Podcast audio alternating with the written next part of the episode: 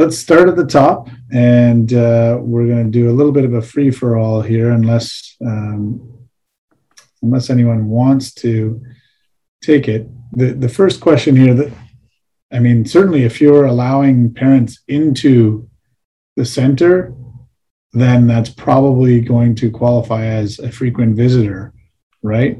Um, as as the current protocols dictate, parents are not coming into most childcare centers, um, and and so you don't necessarily need that at this point.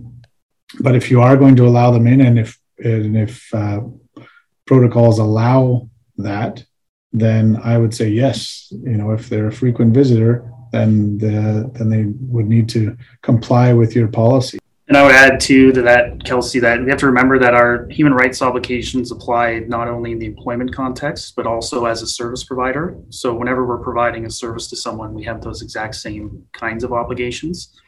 So probably the answer to this, where possible and practical, if you could maintain um, contact with parents outside as opposed to coming inside, depending on what your operation is like, that would probably be the easiest thing because you just you can get into a whole other host of of issues if you have parents constantly coming in. Because I think that Kelsey's right. I think the policy probably does apply to them as a frequent visitor as well.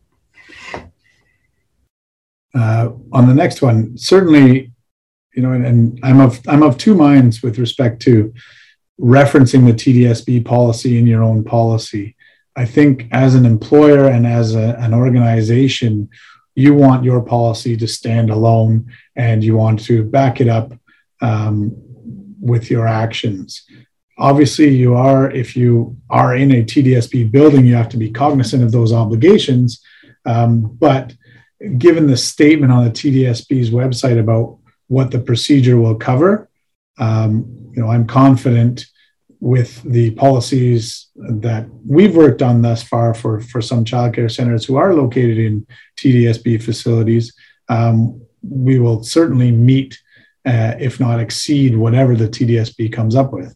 However, um, you do want to make provision in the policy for um, amendments or change as necessary. And, and, typically that's something we include in any policy. And certainly, um, you know, I, I kind of glossed over the elements of the policy, but that is something that we would include um, in a vaccination policy is that it's subject to um, any additional requirements or changes dictated by our regular regulators, authorities, or um, you know, kind of, I guess, tenant or landlords, if if that be the case. And just to, to add on to that, uh, given how much we've seen the discussion shift on vaccination policies in the past couple months, um, and as with everything related to COVID, the amount of fluctuation we've seen, the amount of change as we get more information and things evolve, I think all your policies and procedures should have, you know, a little one-off sentence at the end acknowledging that you know, as as Charles said, and as we're all sick of hearing, things are unprecedented. We're developing as more information and more guidance becomes available. Um, and with that, it's it's only responsible that the center is keeping up to date with various changes and updating policies accordingly. Yeah, and then just to loop back, I think Karen's added on um, a second part to the first question where she says can we state that in the event of an outbreak or case of a vaccine preventable disease, staff who are not immunized may be excluded from the child care center? This is to minimize the risk of spreading disease and will be unpaid if sick time has been exhausted. So obviously I'll give Kelsey and Christina a chance to weigh in after this if they want to, but I think the answer to that is yes, that things change in the case of an outbreak. And when we are developing our policies, we always include clauses that state, you know, this is all context, uh, context dependent um, you know, employers reserve the right to place employees on paid leave of absences. You could you could stipulate in the case of an outbreak or not. There may be other reasons why that might be necessary too. So absolutely, I don't think it would be a problem to include something like that, either covered under a general sense or even a specific clause in a policy that would cover that kind of situation. Yeah, I would agree. And you know, for um, for licensees, there are requirements. I, I'm blanking on the exact infectious disease that tends to be covered. Um, but in the childcare setting, certainly there is precedent for an if there's an outbreak of an infectious disease, if someone is not immunized against that, uh, then they can be excluded from the workplace. That's, I, I believe, legislated in the. Uh, it, I'm, I'm, sure it's somewhere. I'm, I'm, blanking on the legislation. Kelsey might be able to jump in and assist, uh, but certainly there is precedent for that, and I, I think it is good sense. What are you thinking of the CCEYA, Christina? That's exactly it. Thanks, Kelsey. and I'm not sure if or what is in there, but it wouldn't surprise me. But certainly, from a, a legal principle perspective, I agree with with Charles. Absolutely, um, someone can be excluded in the event of an outbreak because um, that's not going to be safe for them. You know, arguably, you've got that responsibility under the Occupational Health and Safety Act to uh, provide a health and safety or a, a healthy and safe workplace, and therefore that would you know and protect each and every employee, whether um, you know whether they're vaccinated or not. So um, certainly that's fine. So um, not hiring people who aren't vaccinated, so new hires. Um, you know, again, if you're taking the more uh, more robust approach, we certainly have developed, uh, have seen employers say we're not going to hire anybody who's not vaccinated, and and that's just the way it is. Um, you know, these kinds of things already exist, right? People need their TB tests. People need to be vaccinated against, uh, you know, the MMR um, suite of vaccines. All those things already exist, right? And um, so, you know, in that sense, there's certainly a precedent for it. And you know, in our view, again, because of the shift in the outlook on vaccination and, and what we can do from a mandatory perspective, I think you can say, hey, we're, we're not going to hire you. Um, again, subject to the need to accommodate under the Human Rights Code. How long will it need to be in place? Uh, that's something that needs to be mentioned in your policy as well. Um, and certainly, you know, I think it's just reviewing from time to time. Um, and, you know, you, you want to be flexible there and you just essentially just say it'll be revisited as um, as necessary based on guidance from public health authorities. That that kind of a statement I think is enough. Um, I can tell you from you know anecdotally, we've had um, uh, we've had at least one client where the union has pushed back saying, "I think this is appropriate for now, but it's not forever." And that's where we said, well, you know, we've addressed that in the policy in terms of saying we'll take our guidance, and that was enough for the union to say, okay, that's that's okay. Um, I see a couple of other uh, uh, of other questions have popped up as well. Um, so we just talked about the the um, you know Teresa's asked about whether that would be discrimination um, if we're talking about not hiring somebody who's not vaccinated. And again, that's that's what I was getting at in terms of um, you still have to make sure that you're obeying your uh, duty to accommodate under the Human Rights Code, but otherwise, um, you know, if they don't have a valid reason, then it's not, uh, you know, it, it's not unlawful discrimination. Um, an employee is pregnant, refusing to get the vaccine. Is this considered medical or personal? Well, until she provides a medical note from a doctor saying, I've advised her not to do this, it's personal, right? This is, I mean, I think that if I recall correctly, um, pregnant women were on the in some of the earlier priorities for vaccination. So um, you know, I'm not sure how many doctors out there would be saying don't get it, but um, you know, in any event, uh, if the person is saying that's the reason, then they need a doctor's note.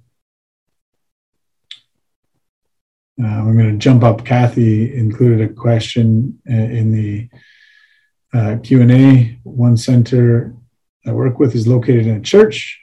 There are church staff who share office space and equipment would be re- would we be required to apply these requirements? Um, and there's public use and so on. That is a very uh, interesting and, you know, kind of complex layered question with respect to shared spaces. Um, and that's, you know, if you look at how the TDSB policy could affect child childcare, it's almost the same thing, except not mandated necessarily by any authority. Um, I think that would be something certainly to discuss with the church about what they have in place and what they're not willing to do.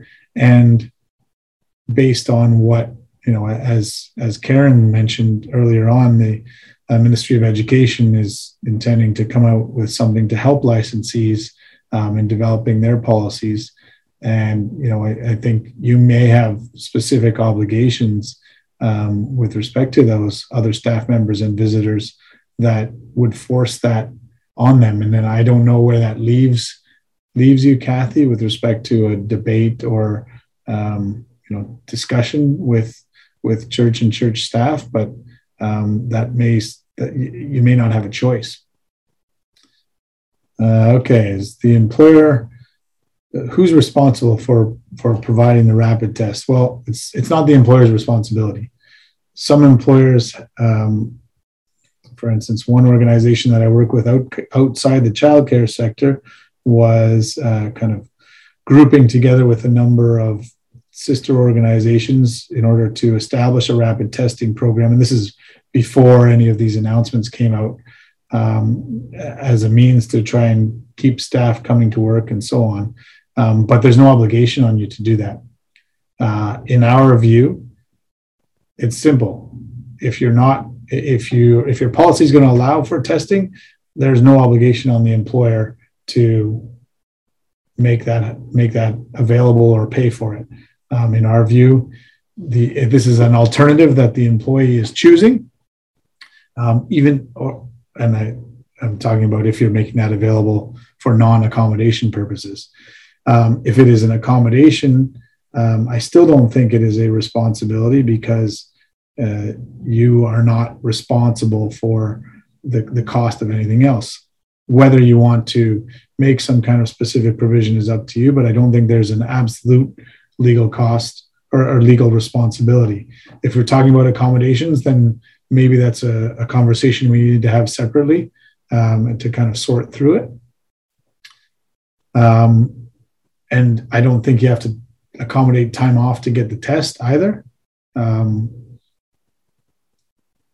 you know you, you need to set up if, if testing is going to be required you need to determine what your thresholds are what's appropriate take some guidance from other um, you know other sectors and so on.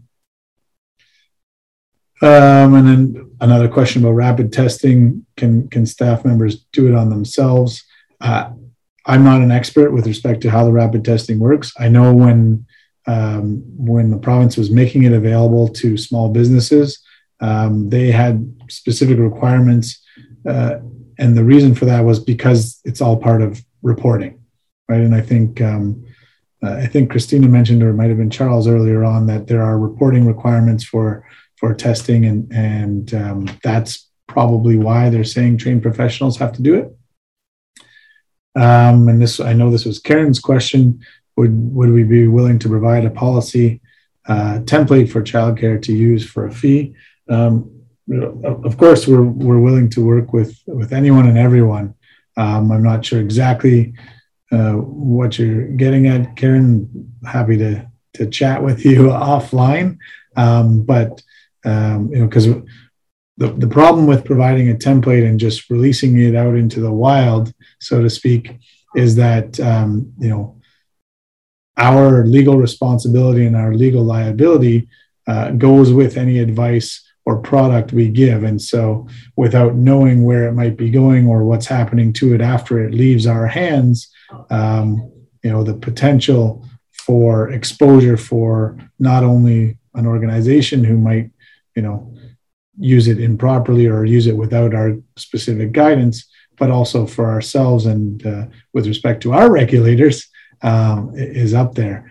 That doesn't mean we're opposed to it, but I just need to know you know where it's going and, and who's going to avail themselves of it and then we can talk about you know whether there are economies of scale to be had um, danielle I, I think there were a couple more is there another slide these were all the questions. Oh. We did though just, um, does anybody know how often the test is required? So, so that's really a matter of you know taking public health guidance. Um, one policy that we've seen in the childcare sector uh, dictated twice a week, being provided twice a week. So this also then has to go on employees to organize themselves to get it in time, right? Because they're not getting their results uh, necessarily right away. If they're getting the, the the the full test, if they're doing rapid antigen screening, then obviously it's a much quicker turnaround. Um, so these are all things that need to be contemplated uh, when you're developing your policy. This is the truly frustrating part because this is you could even see differences between childcare centers and what might be reasonable at one where there's very few cases or relatively low enrollment might be different from a large childcare center where you know it, it's in a red zone and there's cases all over the place in the neighborhood. So it really is frustrating to try and nail that down. And at the end of the day, I think you just have to, like we've been saying, look at public health guidelines, look at the context of your specific center, and just make the best, most informed decision that you can in terms of frequency.